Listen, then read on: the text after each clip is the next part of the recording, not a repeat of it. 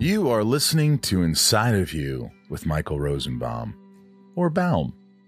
I hope you're uh, having a wonderful week, uh, whether you're listening days later or you're listening right now or watching. Hi, thank you for watching. You right there.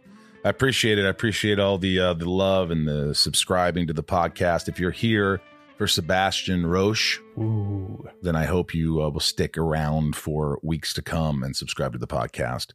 And you can s- subscribe to the podcast, Ryan. Uh, on Spotify, Stitcher Premium, uh, YouTube.com slash Inside of You with Michael Rosenbaum. Baum. Baum. Baum. Yeah. Uh, and then follow on Twitter uh, at Inside of You Pod, uh, and then Instagram, Facebook at Inside of You Podcast. Podcast. That's correct. And uh, if you're digging the show, tell us about it. Write a review. Hello at inside of you um, podcast.com. Podcast.com. Hello at inside of you.com. Uh, hello, hello at Inside of You Podcast.com. I was right. Yeah. Yeah, that's correct. Yeah. So you could uh, Uh-huh. write a review and write a review actually on, you know, on um, Apple.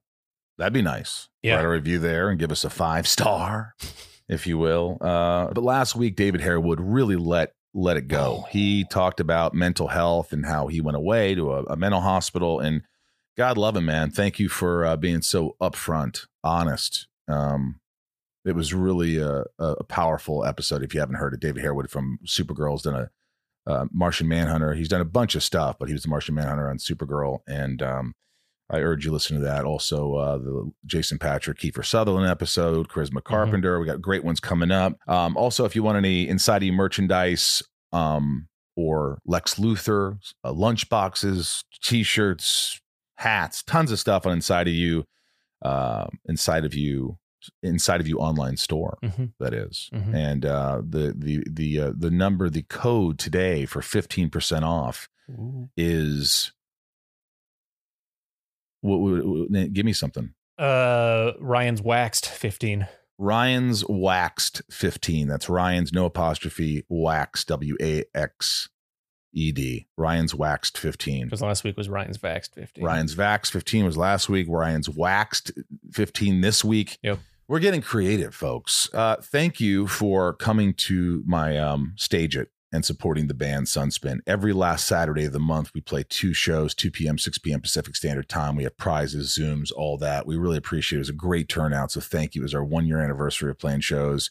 We'll have one at the end of next month on a Saturday, the last Saturday of every month. And if you want to book the band or you want to Zoom with the band or you want merch uh, from Sunspin, just go to sunspin.com and you can get everything there. It's uh it's a lot of fun. And, and we book Zooms with people throughout the week and uh, it's pretty fun. Today's guest is is someone that well, I know I've met him at conventions.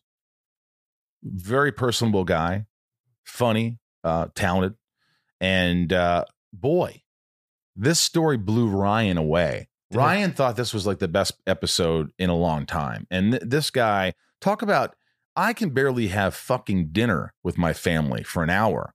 Imagine living on a boat Living on a boat. with your mother and your family for not a week or a month, but a long time. It gets pretty pretty dicey. Um, it's a great story, Sebastian Roche. Let's get inside of Sebastian Roche. It's my point of view. You're listening to Inside of You with Michael Rosenbaum.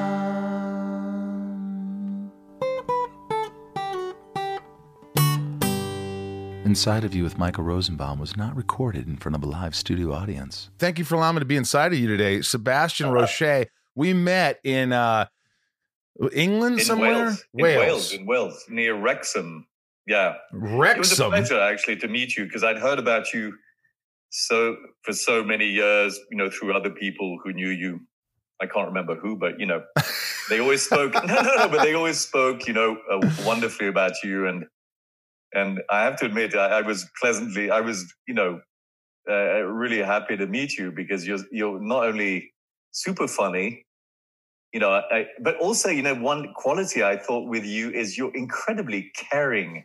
I always remember when um, Pants, Joey Pants, was out of the bus. Do you remember when Joey? Oh, yes. You were like, you were like, we got to do something. Wait, where's So I we're remember- we'll, we'll set it up for the listeners, so it's not just an Yeah, inside. sorry, sorry, But no, yeah, no, yeah. but we're on a bus Diverted. and we're doing a convention, and we all have to get on a bus to so they could take us to Yeah. do a signing and meet and greet. And so, uh, so there, I set it up. So go ahead. What what is Yeah, uh, yeah. Joey Pants from you know guys from Goonies, from everything Matrix? What was he doing? Joey Pants was Joey Pants was like on the bus, and then he thought it was taking too long to get there because there was a huge, uh, there was quite a bit of traffic jam, you know, Right. because a lot That's of people right. go to. Yeah, do you remember? We were on the bus. Yeah, you got we were having- and then Joey Pants was like, you know what? I got, I gotta get off. I gotta get off. Yeah, he's like, what the fuck? What are we doing here? I'm getting the fuck off this bus. I can walk faster than this big fucking piece of shit. And he gets off the bus and he's going, and I'm videotaping. I have this video of him walking Yes. and walking and walking. And, I put walking. and I put funny music over it. It's just Joey Pants walking.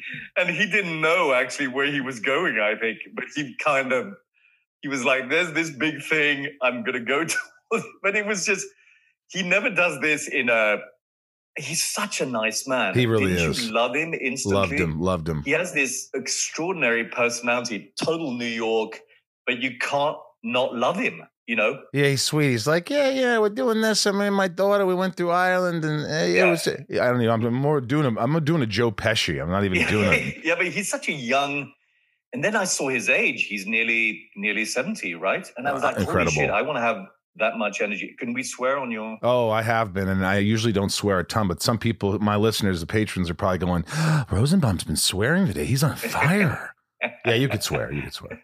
yeah your your podcast is great and you know i noticed how much you you always care about people and i think that's a it's a quality that i always you know admire in people you know so that's one of the things i really i, I was really touched to see someone who you, because everywhere we went you were really caring about people and it's something i noticed about you you know Oh, instantly well, that's that's Yeah, why yeah. I just uh, that hasn't always been. I just started caring about people about about the time I saw you. I was. Yeah, exactly yeah. you were the total asshole before yeah. Well, you know, I, I think you could you could tell me your story, but I don't look. We're obviously not perfect, and we make mistakes, and, and through life, we we try to strive to by, get to a certain age where we're like, okay, I love myself, I'm happy with myself.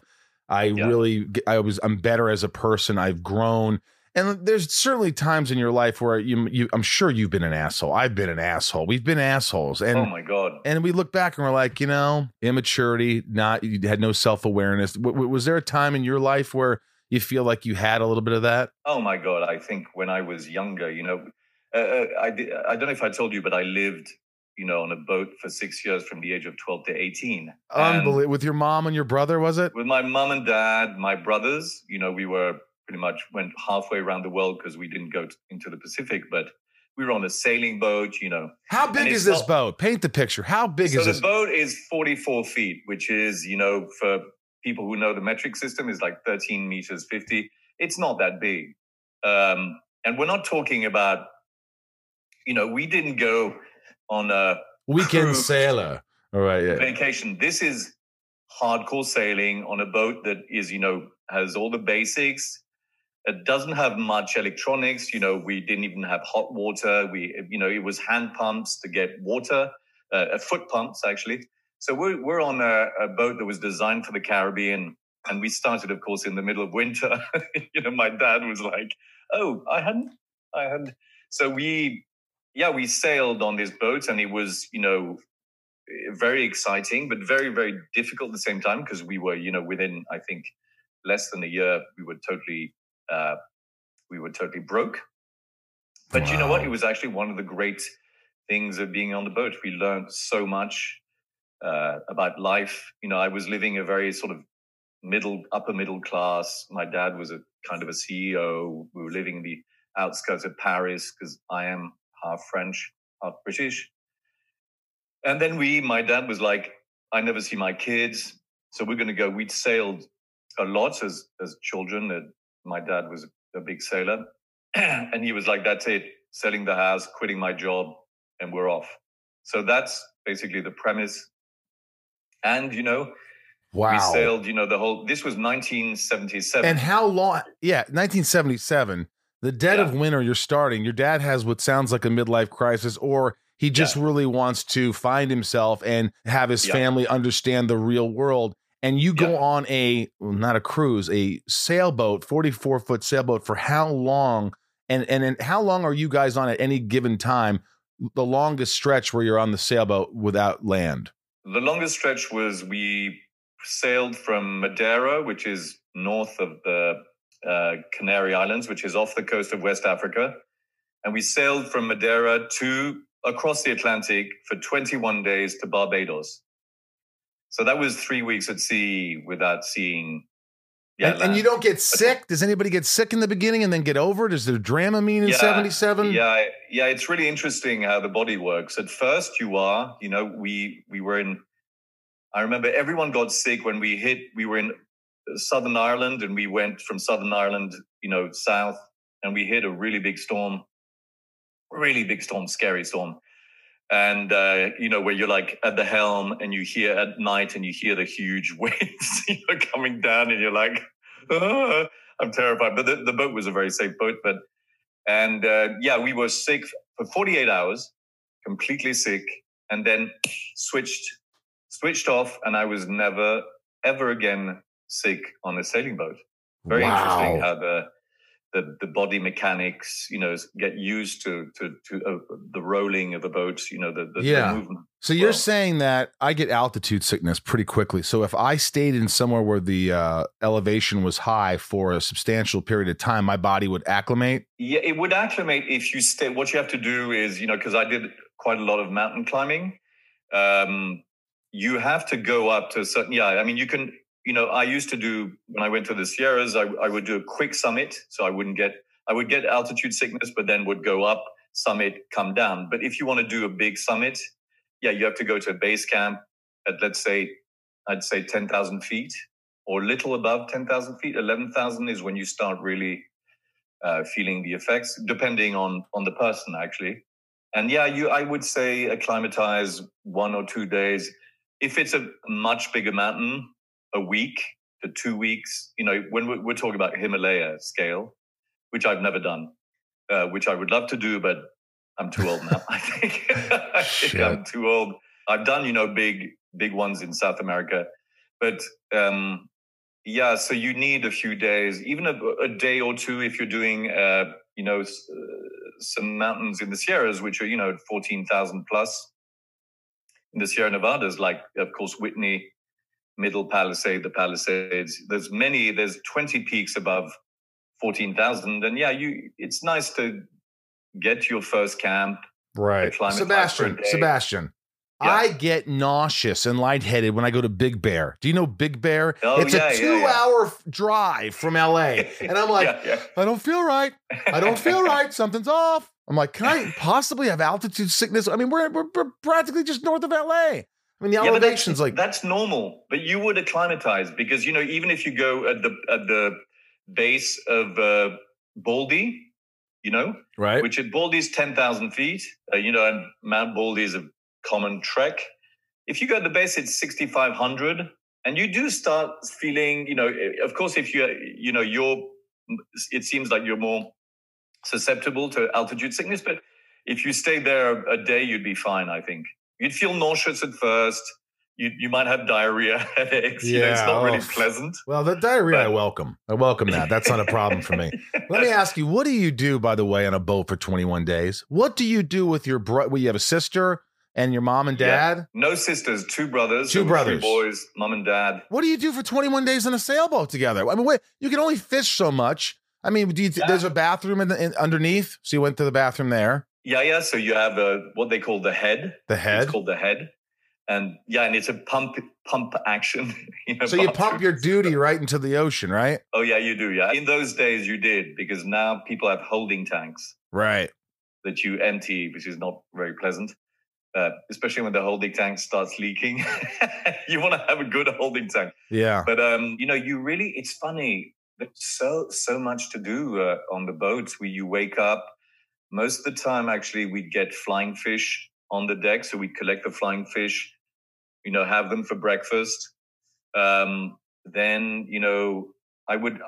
I really personally would love to be on the bowsprit, which is the front of the boat, uh, and sit there, you know, with the sails and just look at the ocean because anything becomes interesting when you're in the middle of the ocean. So suddenly you'll see, uh, you know, uh, seaweed, or you'll see uh, uh, a jellyfish. Everything becomes a, a, a moment of excitement. And you know, I would draw whatever I saw because I was really into drawing. You you read a lot, and you fish. You know, we'd, we'd get uh, you know what they call doradas there, uh, which is mahi mahi. Right. Uh, we'd get nearly one a day. We couldn't Wow. actually. We did one once. We had too many. We'd throw the. the So you had a lot, lot of mercury in your bodies for this, this- Yeah. right? Well, there. was a bit less then. you're right. Yeah, yeah, yeah. I mean, Yeah, a lot of mercury. You're right. Probably. did, did Uh, you see sharks? which might-? Which, I had. yes, yeah, I saw a lot of sharks. I mean, I was once we got to the Caribbean, I was terrified of everything as a kid, and then the boat kind of changed everything for me. It's it's it was really the most formative experience for me because I was not very good at school, super insecure, Me. shy guy, not really good. I was really good at sports, but but but um, quite f- fearful, and uh, you know, I I discovered my you know quote unquote myself on the boat. You know, I, I developed a passion for spearfishing, so I would go and shell collecting. So I would go every morning, uh, you know, and I would go get whatever fish they wanted or lobster. And I became really good at it. I started, you know, free diving when I was, I think, 13, 14. And I could go, I could go to 90 feet, you know. Uh, when once I got really good at it, I could stay quite a long time underwater. And I saw, of course, when you go spearfishing, you will see sharks, you know. But in those days in the Caribbean, I don't know what it's like now because it's a Sharks just weren't interested back in the they day. were they were they were well fed.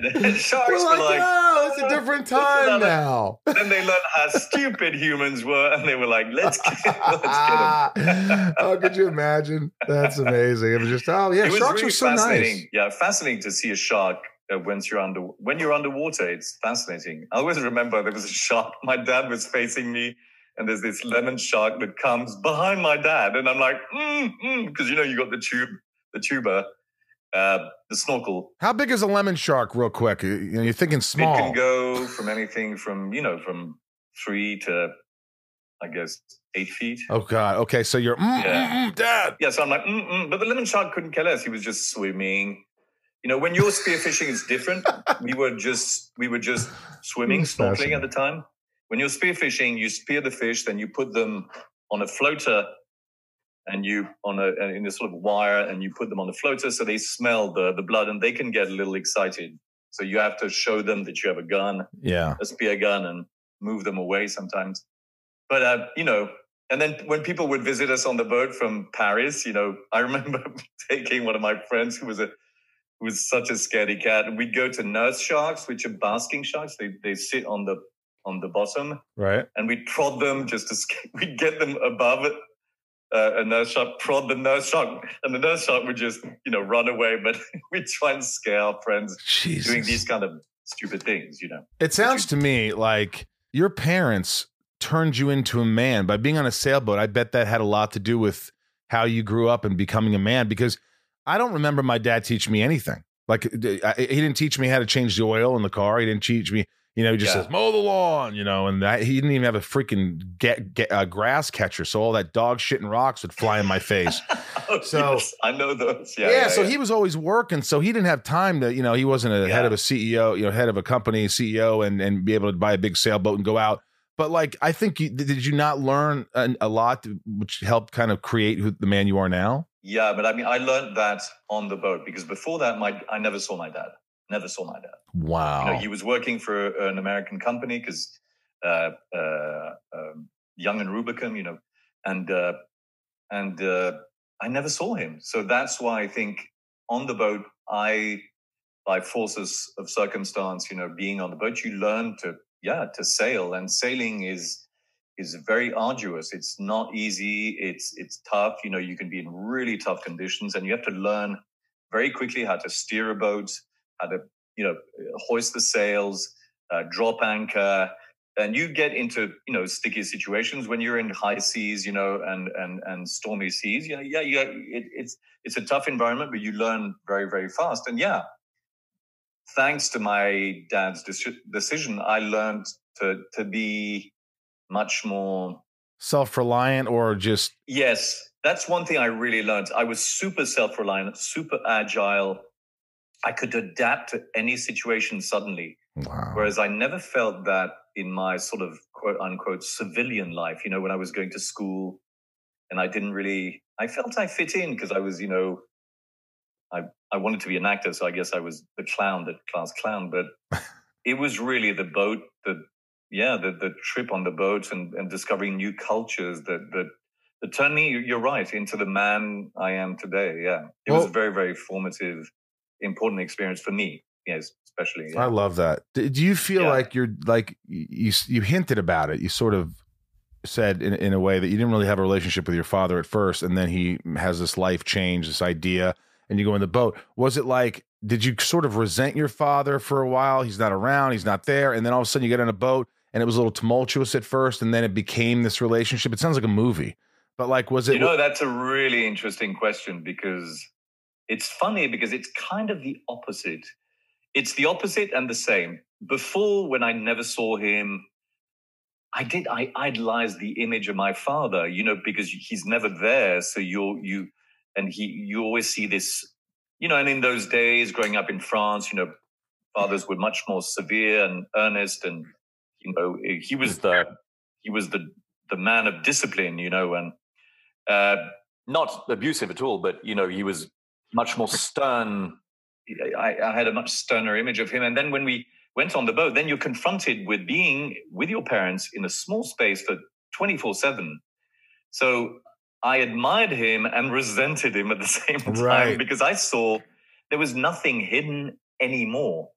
You know, when my dad woke up in our house and put on his beautiful suits and everything. I was like, wow, look at my dad.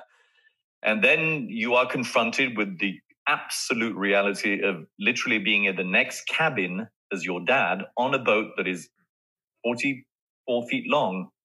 So there was a mixture of, you know, you're growing up as a teenager of resentment and admiration at the same time.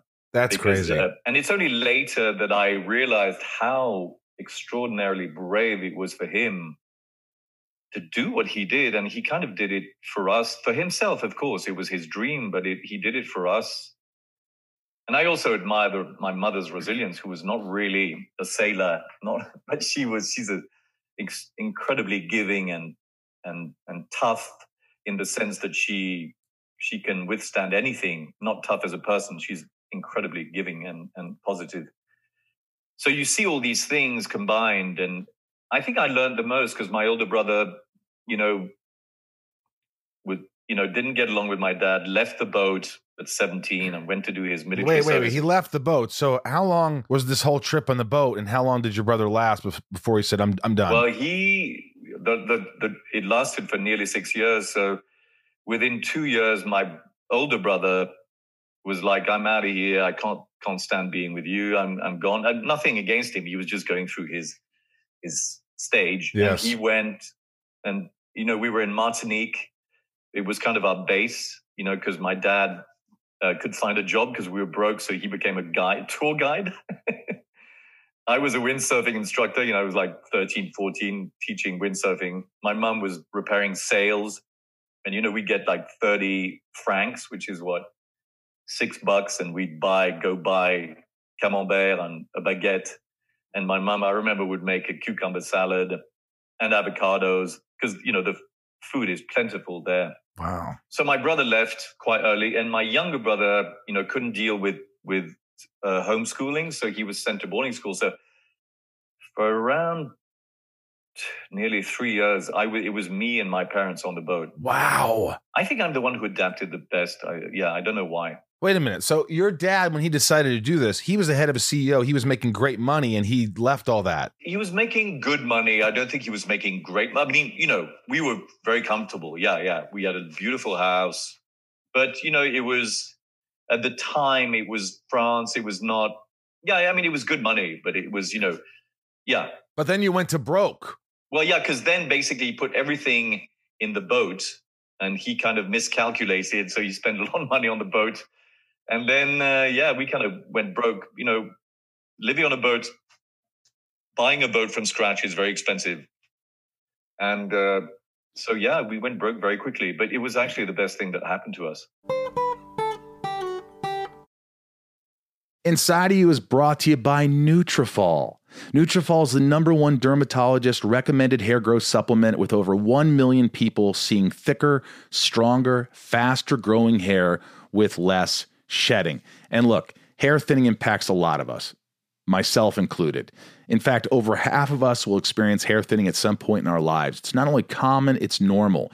Join over 1 million people who are doing something about it with Nutrafol. Nutrafol helps support hair growth from within by targeting possible key root causes of thinning: stress, hormones, environment, nutrition, lifestyle, and even metabolism. Does the craziness of everyday life leave you stressed and shedding? Since having kids, have you started seeing a little more of your scalp? Has menopause impacted your hormones and your hairline? When it comes to thinning hair, there are many possible root causes at play, and Nutrafol helps address them through a multi-targeted whole body approach. While many supplements rely solely on ingredient studies, Nutrafol clinically tests final formulations to ensure their efficacy. In Nutrafol's own clinical studies, 72% of men saw more scalp coverage after taking Nutrafol men's hair growth supplement for 6 months, and 86% of women saw improved hair growth after taking Nutrafol women's hair growth supplement for 6 months. While many supplements rely solely on ingredient studies, Nutrafol clinically tests final formulations to ensure their efficacy. In Nutrafol's own clinical studies, 72% of men saw more scalp coverage after taking Nutrafol men's hair growth supplement for 6 months, and 86% of women saw improved hair growth after taking Nutrafol women's hair growth supplements for 6 months. Take their hair wellness quiz at Nutrafol.com for a personalized hair health plan based on your specific possible root causes. With Nutrafol, getting help building a hair growth routine is simple. Purchase online, no prescription or doctor's visits required. Free shipping and automated deliveries ensure you'll never miss a day. You could see results in three to six months. Take the first step to help you see visibly thicker, healthier hair. For a limited time, Nutrafol is offering our listeners $10 off your first month subscription and free shipping when you go to Nutrafol.com and enter promo code INSIDE. Find out why 4,500 professionals and stylists recommend Nutrafol for healthier hair. Nutrafol.com, spelled N-U-T-R-A-F-O-L dot com, promo code INSIDE. That's Nutrafol.com, promo code INSIDE.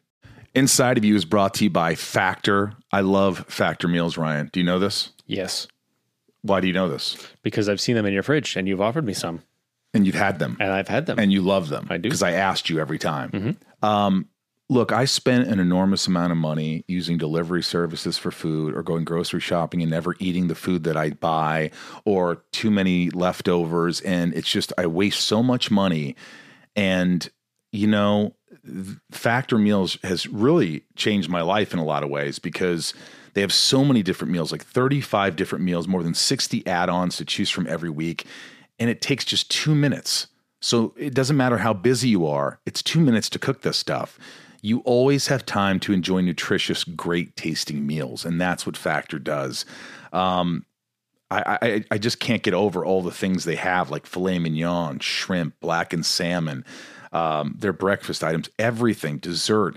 It's it's perfect for my lifestyle, and I think it's perfect for a lot of lifestyles. Um, yeah, you can crush your wellness goals this May with dietitian approved meals and ingredients that you can trust. Keep kitchen time to a minimum. Factor meals are ready in two minutes. No shopping, prepping, cooking, or cleaning up. Enjoy effortless support for your lifestyle. Choose from six menu preferences to help you manage calories, maximize protein intake, avoid meat, or simply eat well balanced. Warm, sunnier days are calling, Michael. Well, yes, they are. Fuel up for them with Factor's no prep, no mess meals. Meet your wellness goals in time for summer thanks to the menu of chef crafted meals with options like Calorie Smart, Protein Plus, and Keto. Factor's fresh, never frozen meals are dietitian approved and ready to eat in just two minutes. It's pretty incredible. Head to factormeals.com slash inside50 and use code inside50 to get 50% off your first box plus 20% off your next month. That's code INSIDE50 at factormeals.com slash inside50 to get 50% off your first box plus 20% off your next month while your subscription is active. Factor Meals. Inside of You is brought to you by Neurohacker, Qualia Senolytic. I just sent some of this to my mother, and she's starting to notice the differences. Hmm in herself and she, because I noticed my mother was always had brain fog and and she couldn't think clearly and and you know and and I, I was like well this stuff works for me and what's great is I didn't even they weren't even a sponsor when I started using this um, have you heard of Senolytics yet well listen it's a class of ingredients discovered less than 10 years ago and they're being called one of the biggest discoveries of our time for helping to promote healthy aging and helping to enhance your physical prime your life goals in your career and beyond require productivity. But let's be honest, the aging process is not our friend when it comes to endless energy and productivity. That's why I use Qualia Senolytic.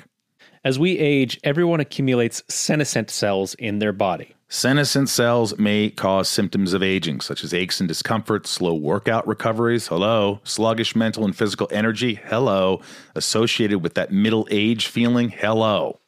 Also known as zombie cells, they are old and worn out and not serving a useful function for our health anymore, but they could be taking up space and nutrients from our healthy cells. Much like pruning the yellowing and dead leaves off a plant, Qualia Senolytic helps remove those worn out senescent cells to allow for the rest of them to thrive in the body.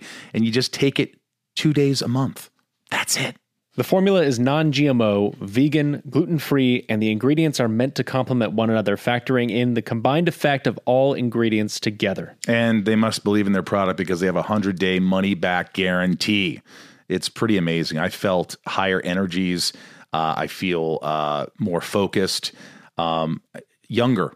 I have to say, because a lot of these things make me feel younger. I feel more uh, productivity happening in my life, a little more enthusiastic.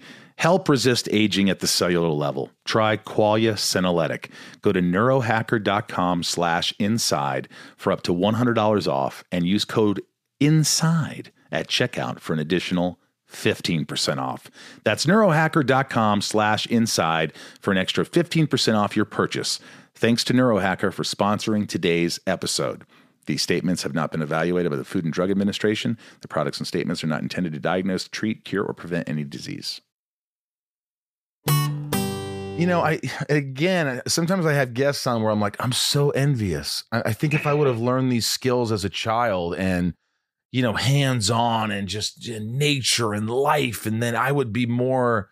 Uh, what's the word? Adept, uh, more. Uh, yeah, I, I guess so. But you are you're extremely. On the other hand, you know, there are things that I find brilliant about you. You're you're you're much more adept at, at you know you you have a you're very quick. You're very you're very smart.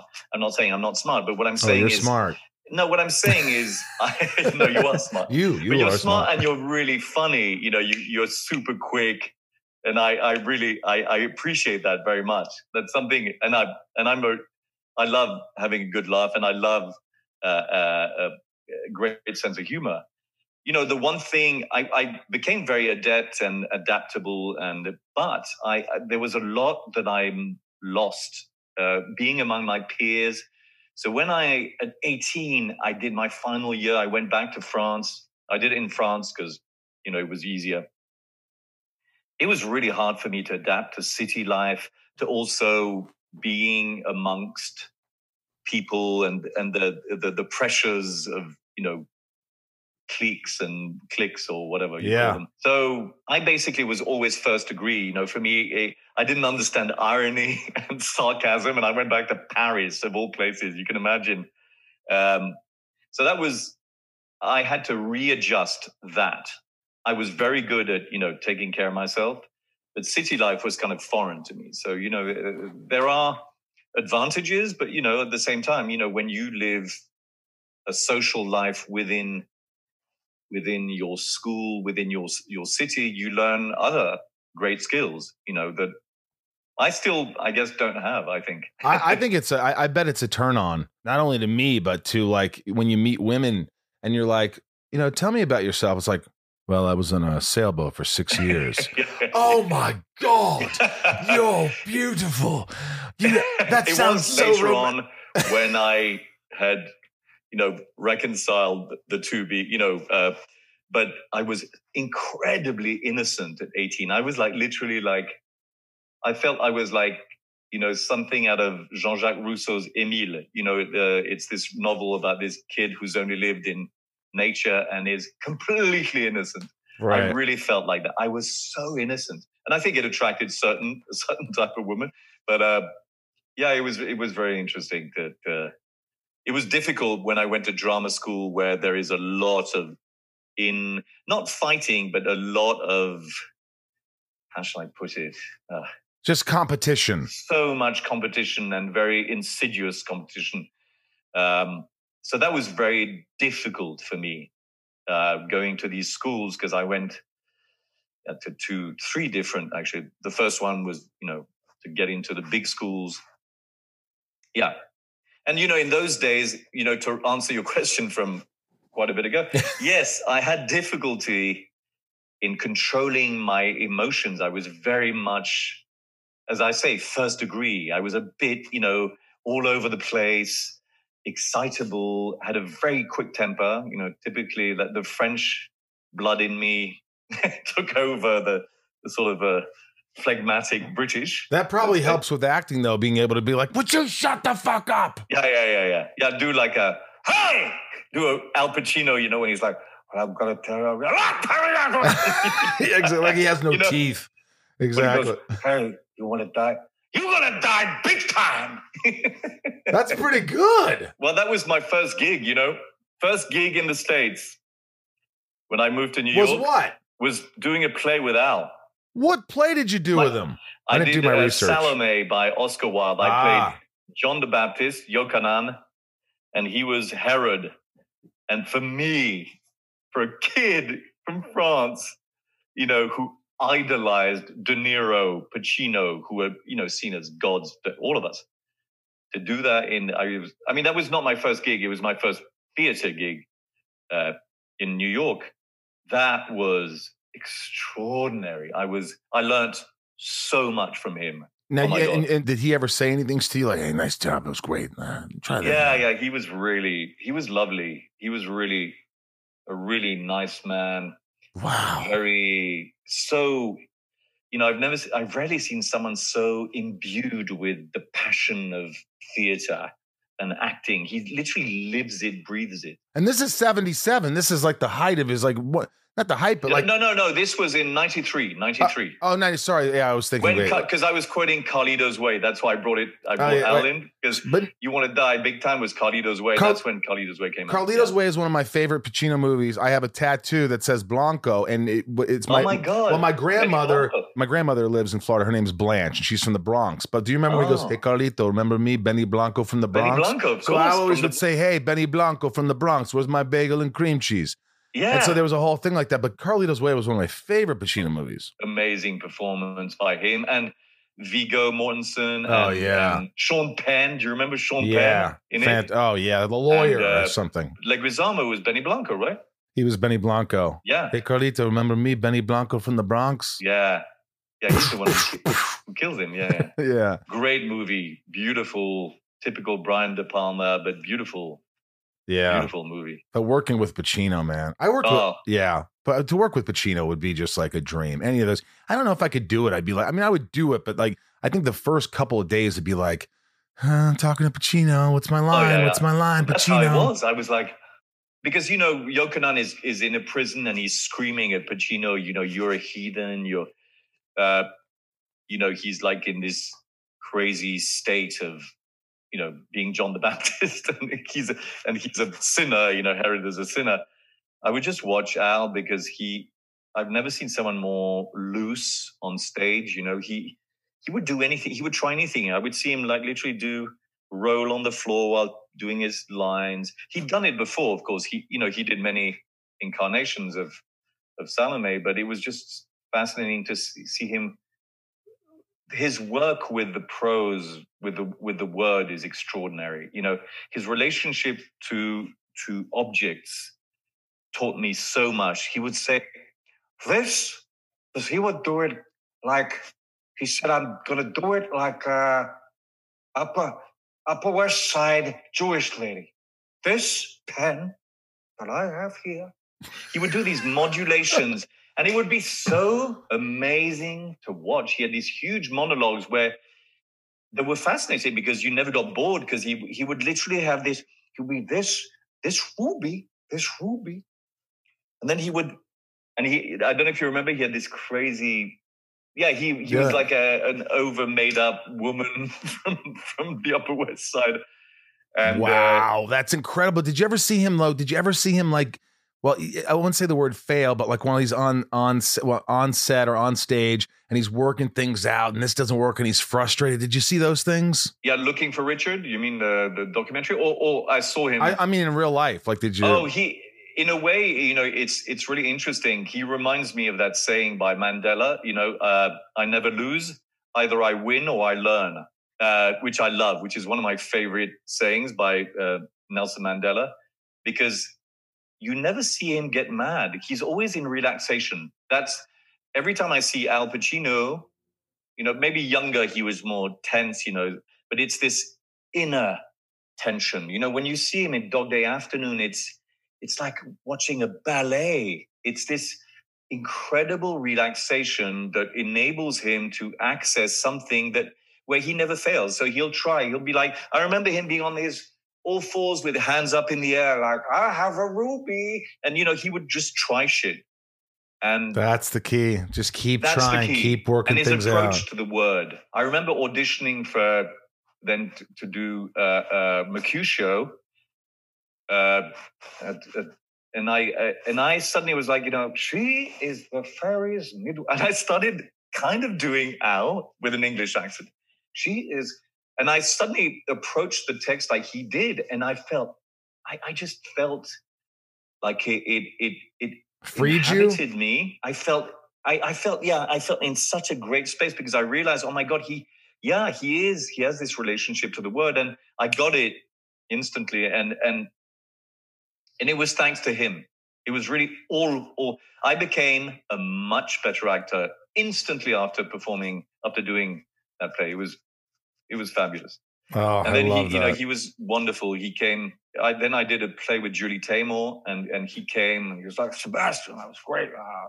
You know, but he. He, they were going to do something, and then I got, I got him to meet Julie, and then we did a reading of Titus Andronicus, where it was Julie directing, Al as Titus, I was playing Demetrius, and then he he brought in Kevin Spacey as Saturninus uh, you know, and it was one of the greatest readings I've ever. It was just extraordinary. How many people were in the room? I think it was just just the cast and Al, and uh, Al always had his bodyguard with him. Uh, what was his name? Tony or something. This big guy who was really cool, such a nice guy who looked like uh, he could have worked, uh, you know, in a in a in a real in- in- insurance office. He was bald with a mustache, kind of heavy set. But it was amazing walking down the street when we walked from the rehearsal space to another space. He we'd walk down the street and it was like walking with the with QE2, you know, it was like walking with royalty. It was Wow. extraordinary. Hey, how do you deal with rejection? Because obviously, every everybody, especially in our industry, that, that's what you do. We we're rejected ninety nine times Yeah. out of hundred. So, have you always have you had a problem with it? Is there times where it really affects you for a long time after you're? Yeah. I think like a lot of us, I think when you know, rejection is an extraordinary thing actually. We deal I think I always keep I always say that actors are kind of superhumans because they deal with rejection on such an extra, extraordinary level. They they they basically are always unemployed and always looking for a new job, always deal with a rejection, then they get a job, of course. Uh, therefore, are superhumans. In this pandemic, I think we adapted much better. But for me personally, yeah, rejection is very, very difficult.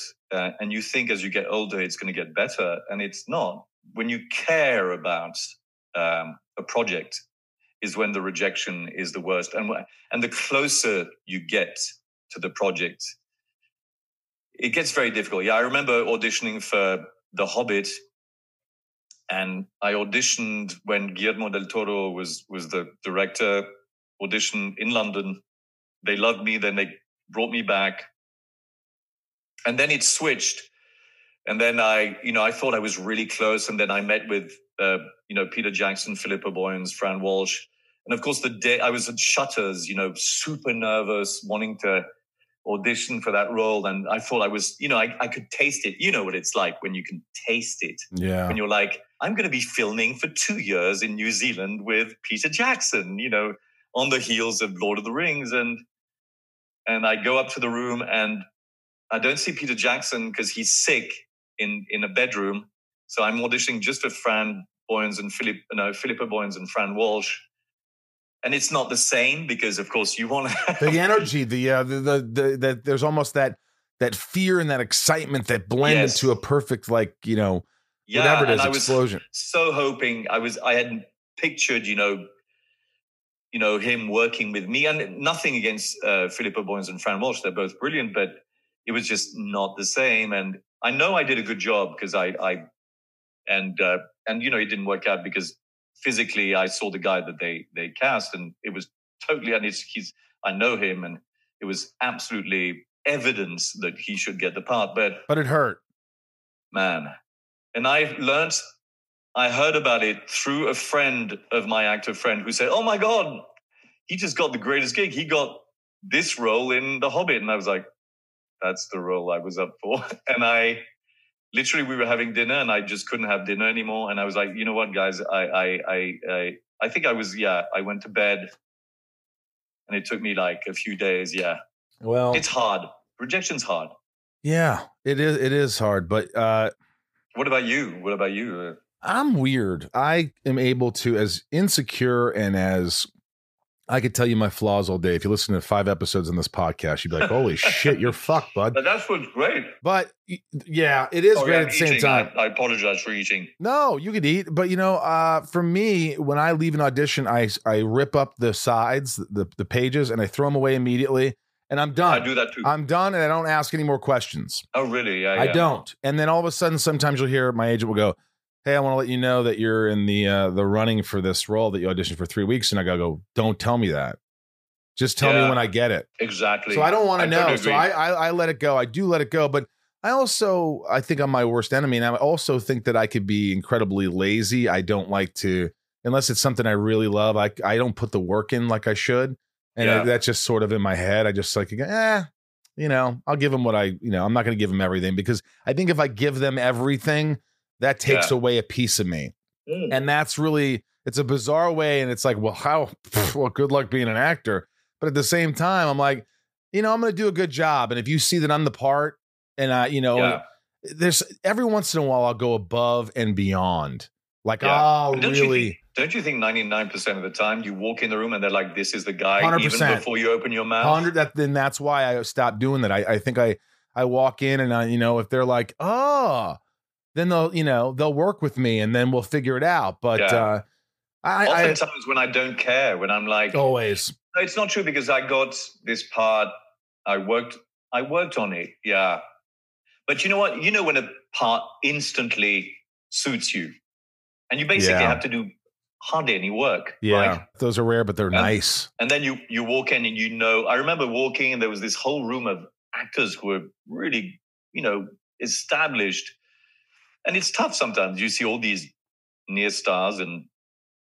But I, you know, sometimes when you when you own it, you own it. Yeah, there are days when you own it. Yeah. That's true. This show is sponsored by BetterHelp. I don't know how many times I have to talk about this, but it's so important. If you're sitting there right now and you're stressed or you're anxious or you have a lot on your mind and you just bottle it up and you don't know what to do, it's going to come out and it's not going to come out in great ways all the time.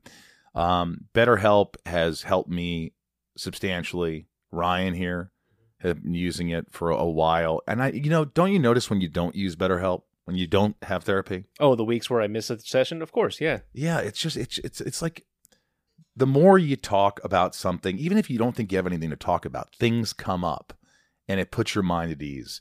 And we all carry around different stressors, you know, big and small. And at times we keep carrying them around rather than processing them and letting them go. When we keep them bottled up, it can start to affect us negatively. Therapy is a safe space to get things off your chest and figure out how to work through whatever's weighing you down. Therapy from BetterHelp is helpful for learning positive coping skills and how to set boundaries. It empowers you to be the best version of yourself. It isn't just for those who've experienced major trauma, it's for all of us.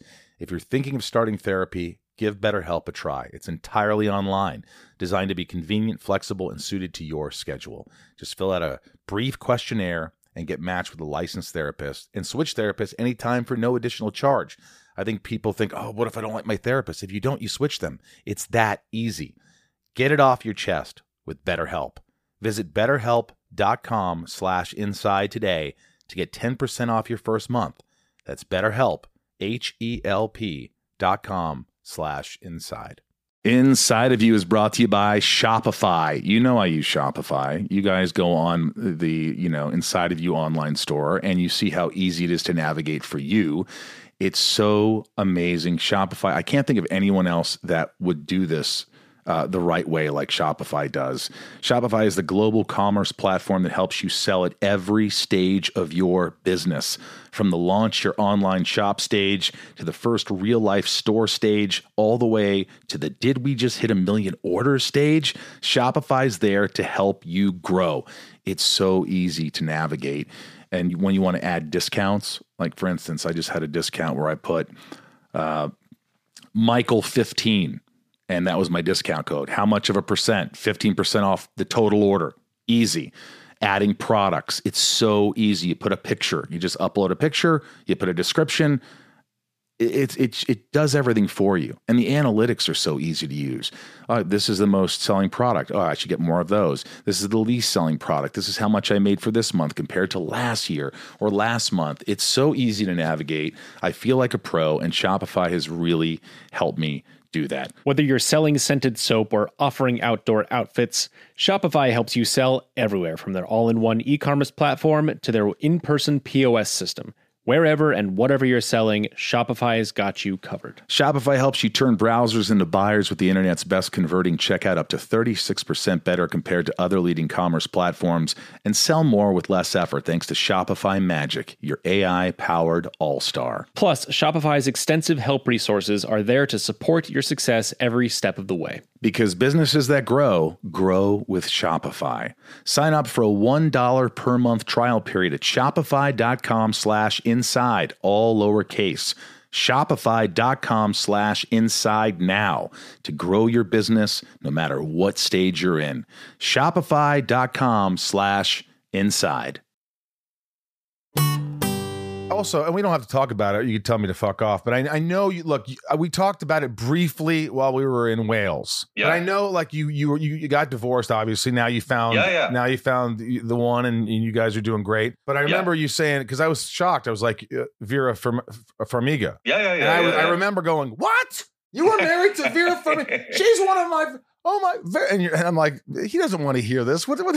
what no, doing? no, it's fine actually. You know, tremendous actress. You know, we we met at the you know at her beginnings, and you know when I was doing this this extraordinary series called Roar, Roar, not really a great series to promote Roar for Fox. Uh, you know, in which the cast of Roar, Heath Ledger, Keri Russell, Vera, myself, Wow.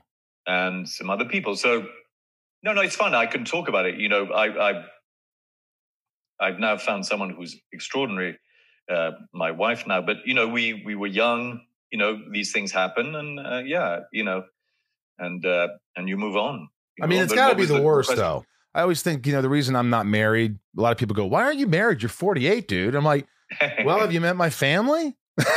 I'm like, you know, I love my family, but I look around me and if there's dysfunction and then there's divorce and there's a, I'm like, I'm not doing that unless I know it's Yeah. right. So, uh, you know, it sounds like you, you obviously you came from a good family and you had this bonding experience for years and years. And when you were getting married, it felt like, I mean, I read that you, you, uh, you guys, uh, eloped and went to, yeah, and just, to the to the Bahamas, and then we actually yeah, and honeymoon in Cuba. But you know, yeah, it was it was it was a, it was difficult. You know, I had my issues. You know, she had her issues. Uh, it's yeah, it's you know the competition enters uh, uh, the marriage a bit always.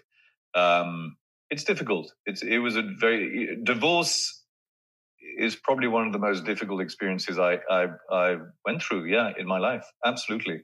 See, extremely difficult. See, that's why I don't know if I'm, yeah. I want to do that because well, the, the, yeah, yeah, no, I I understand, but I think you know as you get older, you actually gain more experience, and you know, you suddenly you know you don't always know when you're younger what's right for you, you know, and I think as you get older, you realize.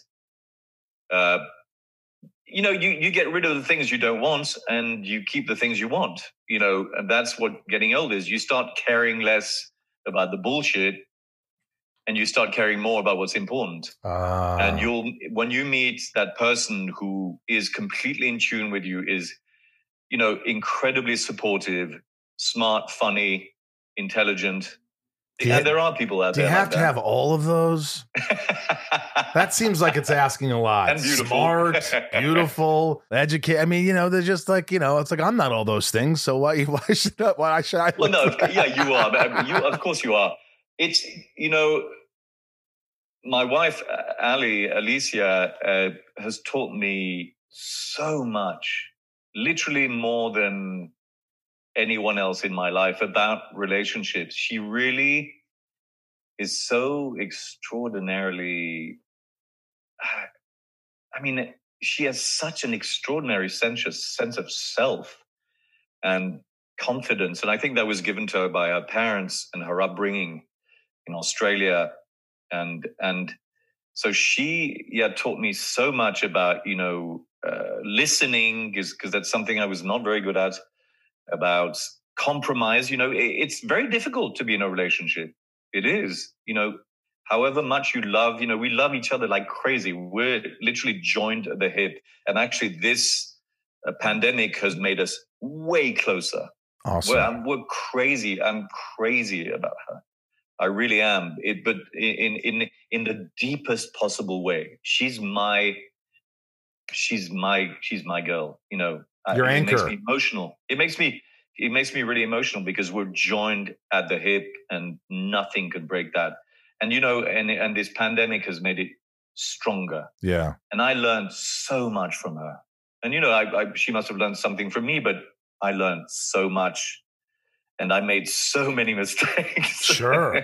when I was younger, and that is what life is. You know. Yeah. Some people are like, I don't want to age what age brings is that, doesn't it? It brings that wonderful level of experience where you feel more secure about yourself and you start caring less about what's bullshit. You know? It's I, I keep thinking about that. I keep thinking that I'm I'm slowly I see that happening with me that I'm starting to just be a little more. At mm. times I see it like okay, this is good. This is new you. I, well, this is a it's a nuance. Don't don't get cocky. It's yeah. just a little thing here, but you know, you're kind of a little bit more relaxed with this situation. You're not freaking out. You're not. And my uh, one of my therapists said something. He goes, you know, Michael, I I love this little guy. He was like Doctor yeah. Kessler, Tesla, Tesla. Yeah. I loved him so much I forgot his fucking name. But I, he said, he said, Michael, when I really believe if when you fall in love with someone and, and you allow them to love you, and it's going to be very tough when you could really, really allow, I think you're going to soar. I think you're going to really, and I go, I didn't understand that.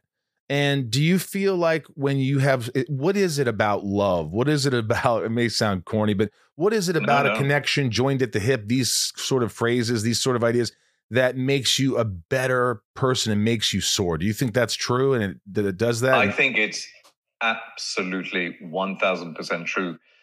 You know, I think first of all it's it's it's support and trust and and family, you know, in the in the great sense of family. You create your new family. You know, I'm spending more time with my wife than I ever spent with my family, you know, post leaving at 18 uh, it really, yeah, being with Ali, I, it, you know, it took me a few years. I was still my own demonic self. you know, after my marriage, I went through a period of uh, a very self-destructive period of, you know, being single and being, yeah, you know, sort of. Uh, uh, you just didn't love yourself. Yeah, yeah, and I I went through a period of, of, of kind of a dark period, and and and Ali, I met Ali before we were together. We knew each other for six years, but when I met her, I was like, this girl is the one. That's the one. But you know, it, I wasn't ready. She was. She certainly was like, stay away from me. You're a bad boy. Yeah. You're trouble. and you know, the first few years of our relationship, I really had to learn a lot I, I had to learn to compromise a lot. Compromise is actually a beautiful thing. It really enables you to listen to to listen to to yourself in a way and to listen to, to your partner, which is one of the most important things there is. Uh, but I do believe that a partnership, and yet, you know, then love becomes love is always there. It just it's sort of transforms itself into something deeper. There's love, there's that, oh my God, uh, consuming love and sex and everything, which is fantastic. And then it transforms into something so deep, so profound, you know, and it turns into this beautiful love, lover, friendship, partnership that is unbreakable. You know, I'm, you know, knock on wood, but I really feel it makes you also it makes you not question things you know? You become you become a, a husband and then you meet people you know because there are temptations and everything but no you just always you will always be the husband. You'll be like yeah you're a very interesting uh, attractive person but you know what? I'm married to my wife and you know what? What she gives me is 1 million uh, percent better than anyone else that comes uh, uh, uh, in front of my path. So I'm not it. even going to go there, and then I will be. I suddenly become a husband, like a dad, you know, and I do it, and it becomes natural because this is who I've become, and I'm proud of it. And I'm not one of you know. I never understand people who are like, "Oh, well, you get married and then." Well, oh, no, my God, what a profound experience. I love it. I mean, may I, you know, I'm sorry, I'm diverging. I'm no. not really responding. I, am learning. This is learning. Soar. And Ali, with her support, has made me soar beyond my wildest expectations as a man. Because the most important is as a man, you know, as an actor, as a as an artist. So yeah, yeah. I love know, Sebastian. I, I love that you were so open about that, and that that resonates. Uh, this is called uh, Shit Talking with Sebastian Roche. This is rapid fire from my patron family. If you want to join patrons, okay, okay. patreon.com slash inside yeah. you. Uh, so really quick, uh, Lisa H. I was introduced to you through Supernatural, but I've started watching older TV shows where you show up in your extensive career. Which role, no matter how small, was your favorite role to play? In, uh, I mean, uh, one of my favorite roles was this role I played on The Man in the High Castle, uh, uh a mm. deeply, deeply flawed, conflicted person called uh, uh, Martin Heusmann. it was just an extra. It was a really. it was kind of a turning point in my career in terms of bringing everything down and you know the challenge of speaking German when I lied about speaking German, Sprechen Sie etwas and working on it to be perfect, and also the, the incredible complexity of the character. So you know. Sprechen Sie etwas Deutsch? Können Sie lesen und schreiben oder sind Sie ein einbauen, Jünger mit nur einem Fachnamen? sprechen Sie, sprechen Sie Deutsch? Ich spreche ein bisschen Deutsch, bisschen Deutsch, uh, but not very good. Yeah, me too. Not very much. Danny. No, you do. I well, I have a good ear. Yeah, yeah. So That's I remember great. I had an audition for a movie, and I remember I memorized it the German and uh, for the audition. I remember, and I started. I went in there and I went. Um, I started, you know, doing it. And he goes, "Oh no, no, no! I want you to hear you in English." I go, "No, but it said in the. I just spent four days learning this shit. You fucking idiot." Oh no! Fuck. Yeah, because Rosen Rosenbaum means uh, red tree. Red tree. Rosenbaum. Yeah, red also, tree. I remember living in Frin- uh, near the Fri- Friedensengel and Prinzregentenstraße and Hogestraße in München. Uh. And it did my. By the way, I'm Jewish, so my grandparents didn't love me like doing this accent constantly in front of them. Course, They're like, yeah. "All right, we get it. You can do a German accent." they were fine. Danny, I love, I love Sebastian. What was his favorite moment as Balthazar on Supernatural? Uh, my favorite moment as Balthazar on Supernatural was, you know, being with the guys, uh, uh Jared Jensen, Misha, the whole crew. it- you know, They you loved come in, you. Rob and Speight. I talked to them before, and they're like, "Oh my god, the guy's great," and they said a few things. So the guy oh, oh yeah yeah yeah i mean robin i mean you know the, the most wonderful thing actually was coming into the family because then we became we all became friends and we we started doing fan events and as you know when you start doing fan events with uh, uh, cast members it becomes like a big theatrical troupe yeah, and you get to know people inti- intimately and it's you go to these wonderful places so yeah i mean that was the greatest experience you know the role was super fun oh yeah. uh, but yeah, being Uh, this is into the family. this is from Steph, and then the other part, the second part of the question is from Jennifer N. So Steph A. and Jennifer N. Do you have any desire to return to General Hospital, or is that behind you? And if you could work with anyone from General Hospital in a movie, who would it be and why? Well, uh, yeah, I mean, uh, I think General Hospital is behind me. You know, it, it was it was actually uh, one of the best decisions, funnily enough, that I made in my career in 2007. You know, I turned it down. I was like, I'm a theater actor. I don't do soaps. then I I took it, and it completely changed my career. Acting wise too, because I experimented so much. I did, you know, a few hundred episodes. Uh, so it was a great memory, great character. They let me do anything I wanted. They couldn't have been nicer to, with me. A Wow. person, I love Nancy Lee Grahn uh, on General Hospital. I'd love to do to work with her again. She's a character. Michelle K. Is it M- Mikhail or Michael? Michael. They Well, it's it actually wrong. in in in in it. It would be Mikael Mikaelson because he's he's uh, of Scandinavian origin. Well, she loved you, Michael, on Vampire Diaries and Originals. Speaking of which, any chance we might see you again on uh, see you on Legacies? I don't know. That's up to Julie Plec. Loved playing that character. Very extreme character. I would have put it. I would put him up there in uh, the complex characters that I played. Richard T. All the projects you've been in over the years, which one stands out for you the most? uh, again, I think uh, you know, uh, Man in the High Castle. Castle in terms in terms of you know uh, in terms of pr- production. Uh, uh, it was like shooting a movie every episode. It was. The content, of course, is a bit difficult, but uh, you know, quite quite extra- extraordinary. Well, this is I came up with a new game here. This is called Roche. So each sentence starts out with a letter of your last name, then R O C H E. So, for instance, R. These are my questions. The raddest set piece or prop or something you kept from a set. Oh my god! Wait, which one? Raddest set piece. Do you know what? I I don't know because I don't think I've ever taken a set piece. I've taken clothes. Well, what When piece of doing- clothing? When, when I was doing uh, Odyssey Five, I had these beautiful clothes that they gave me. You know, I didn't steal them. You know, they gave me all these Prada Oh, I stole things. clothes. I Yeah, stole so I guess that's it. I stole things. Oh, what are you OCD about? The one thing you're OCD about. Super OCD about cleanliness and putting things away. Super. Good, good. C. This is the the C in Roche. Can you sing? I want you to sing, or at least the line, the first 80s song that comes to mind.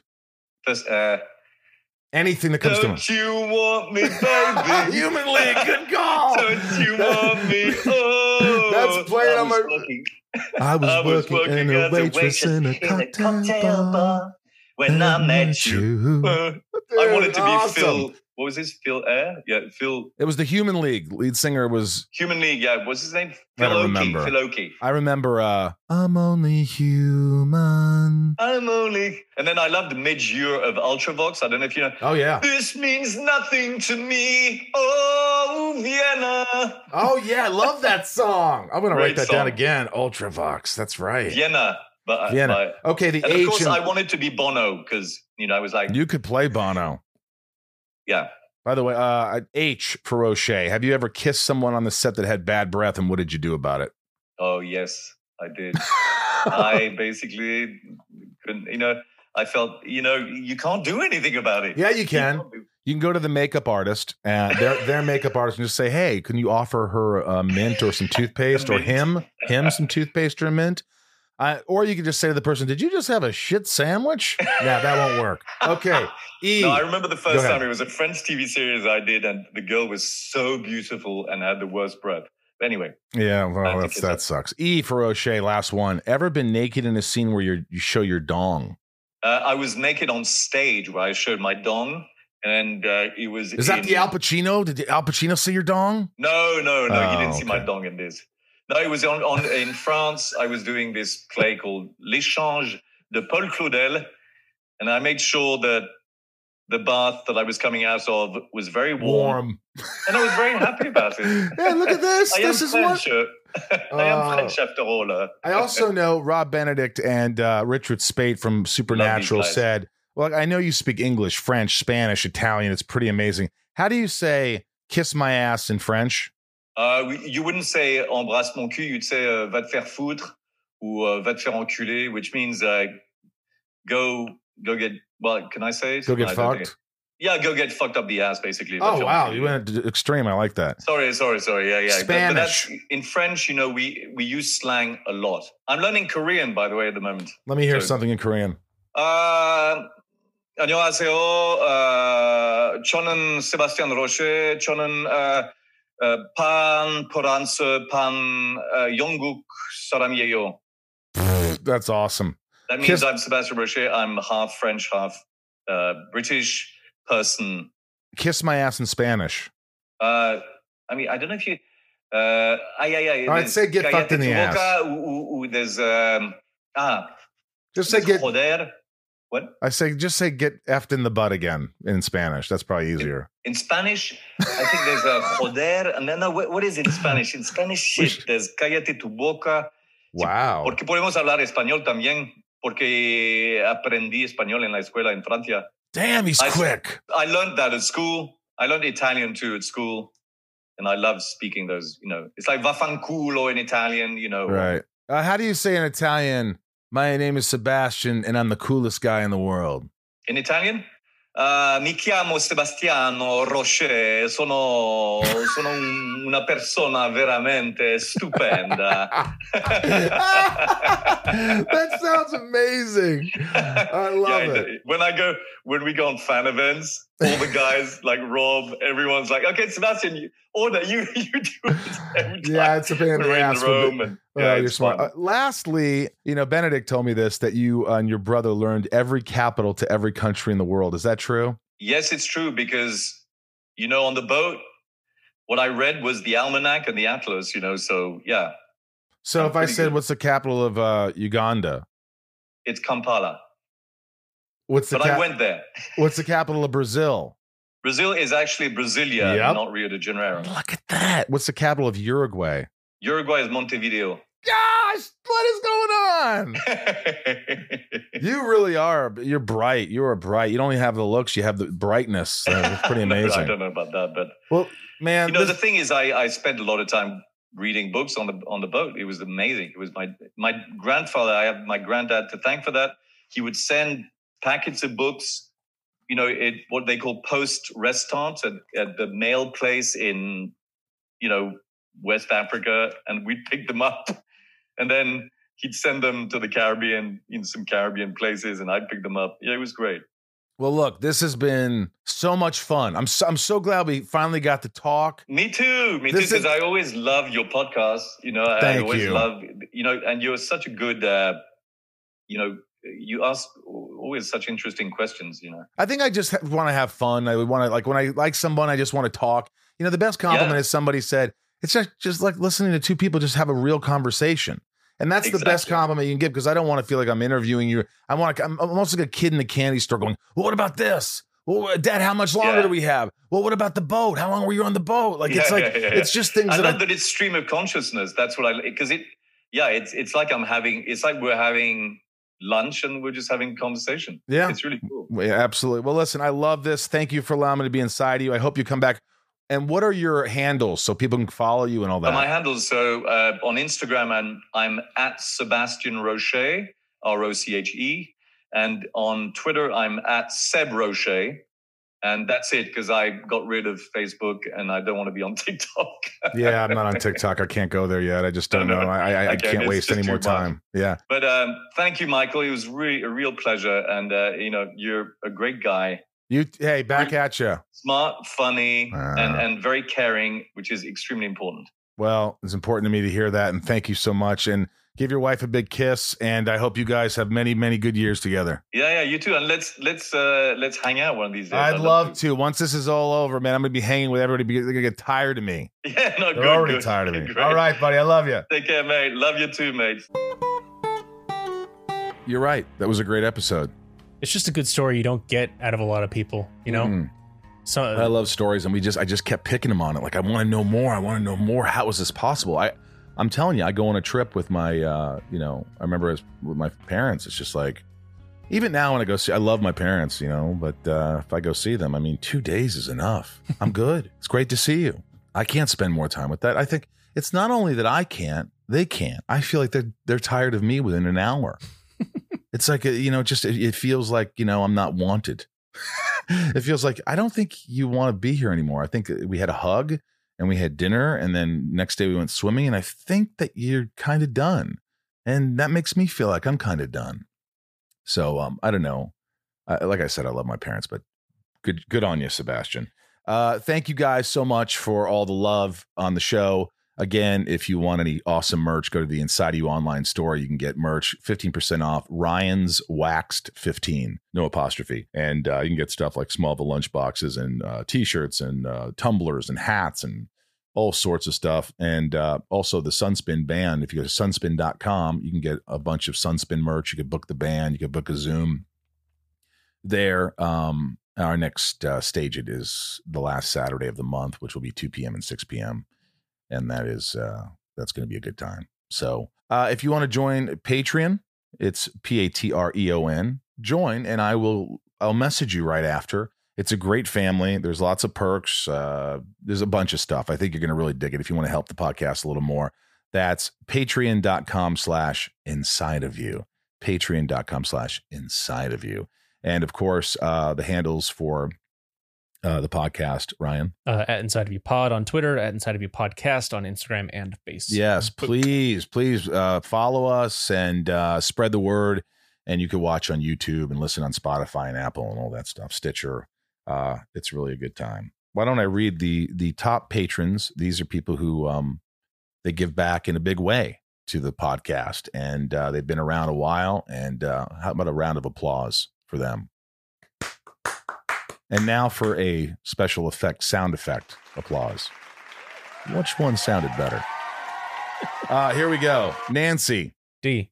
Mary, B. Leah, S. Trisha, F. Sarah, V. Little, Lisa. Yukiko, Jill, E. Brian H, Lauren G, Nico P, Robin S, Jerry W, Robert B, Jason W, Apotheon, Kristen K, not to be confused with Kristen, Krug, Krug. Yeah. Mhm. Amelia O, Allison L, Lucas M, Raj C, Joshua D, Emily S, CJP, Samantha M. We got Jennifer N, Jackie P, Stacy L, Carly H, Carly S, Jen S, Jamal F, Janelle B, Carrie B, Tabitha 272, not to be confused with. Tabitha 273. Ashley Ryan, Kimberly E, Mike E, Marissa N, Eldon Supremo, 99 more, Ramira, Santiago M, Sarah F, Chad W, Leanne P, Ray A, Maya P, Maddie S, Kendrick F, Ashley E, Shannon D. A lot of patrons, a lot of patrons love. You gotta you gotta join us here on this on this lovely Patreon. Patreon.com slash inside of you. Uh, Matt W, Belinda N, Kevin V, James R, Chris H, Dave H, Spider-Man Shay, Sheila G, Ray H, uh, Tabitha T, Tom N, Suzanne B, Katie F, Liliana A, Water break. Water Break, Michelle K, Marquez W, Hannah B, Michael S, Talia M, Luke H, and this is the last list right here: mm-hmm. Andrew T, Betsy D, Claire M, Liz J, Laura L, Chad B, Rochelle E, Nathan E, Brandel D, Taylor K, Neil A, Marion A, Meg K, Janelle P, Trav L, Dan N, Jennifer J, Wayne M, Diane R, Ojetta, Lorraine G, Olga C, Corey M, Carrie H. This list was once really short. Veronica K, Big Stevie W, Kendall T, Lindsay M, Carol D, Katie G, Sandy B, Angel M, Eric C, Rhiannon C, Stephen M, Corey K, Super Sam, Emily C, Sherry S, Coleman G, Michelle A, Riley J, Matt W, Liz L, Jeremy C, and Samantha S. That is a lot of patrons. It's a lot of patron love. We're going to do a Sunday jam session soon. Uh, where uh, my buddy Rob and I we kind of play tunes that people. Uh, it's it's one of those things, Ryan, where it's uh, you know, it's a YouTube live private event just for my patrons. Mhm. And uh, I see them all on there and we're commenting back and forth to each other and I'm answering their questions. And then they say, play this song. We kind of just improv a song. We'll, we'll look up the lyrics and we'll just play it. Mhm. And uh, it's a lot of fun. That's one of the perks. And also top tiers get like um, boxes sent to them every couple of months and little notes from me. And there's a bunch of other stuff. But uh, I really thank you guys for sticking with the podcast. I've said it before, I'll say it again. Thank you, Cumulus. Thank you, Ryan. Thank you, Bryce. I love doing it. I want to keep doing it. Got a lot of great guests coming up. And uh, Daddy needs a vacation. Daddy's going to take a vacation soon. Ooh, daddy's going to take a big Well, I'm vacation. going to go see my grandma, and then I'm going to go stay with my friend Harlan in uh, Florida for like a couple days. Florida. So I got some friends staying at the house, and that's always tricky. But uh, you know, it's hard to leave my little Blanchy. Yeah. You know, that little puppy. Mm. But uh, I just got to have guidelines and say, okay, you got to make sure. You know, Mhm. these are the things you got to make sure of. Mhm. You know, it's it, it is tough, man. I love that little thing so much. And after Irv passed away, I think there's just more like. Yeah. The other day, I go, "Oh my god, I can't lose you." She looks at me and she's like, "I'm two and a half. I don't think I'm going anywhere." what the fuck are you crying for? I'm like, because I lost her. Because she is a teenager, huh? I guess she is. I mean, Oh my God, Dad. Three times seven is 21, I guess, in dog year. Yeah. She'll be 21 July 11th, which is my birthday. Oh. Thank you for all the wishes. No, it's not yet. But um, thank you for another good week, Ryan. Another great episode. Thank you for working so hard. And uh, from uh, my home in the Hollywood Hills, I'm Michael Rosenbaum. I'm Ryan Tails. And uh, wave to the camera. Waving. Uh, we love you. Be good to yourselves. You owe it to yourselves to be good to yourselves. Um, thank you for allowing me to be inside of each and every one of you. Be good. I'll see you next week. Please join me and uh, write into the show. Um, hello at insideyoupodcast.com. And I will do read them. See you later. Welcome to Talkville, the ultimate Smallville rewatch podcast. Guest star Sarah Carter as Alicia Baker. Although I didn't really work with her a lot. But Tom did, and they had some real big smoochy scenes. Yeah. Can we talk about that? Could there be any more sex? What was a three page makeout scene that just kept going? Good Lord. We get it. They have chemistry. Jump in now or catch up on any of the past seasons of Talkville on YouTube or wherever you listen.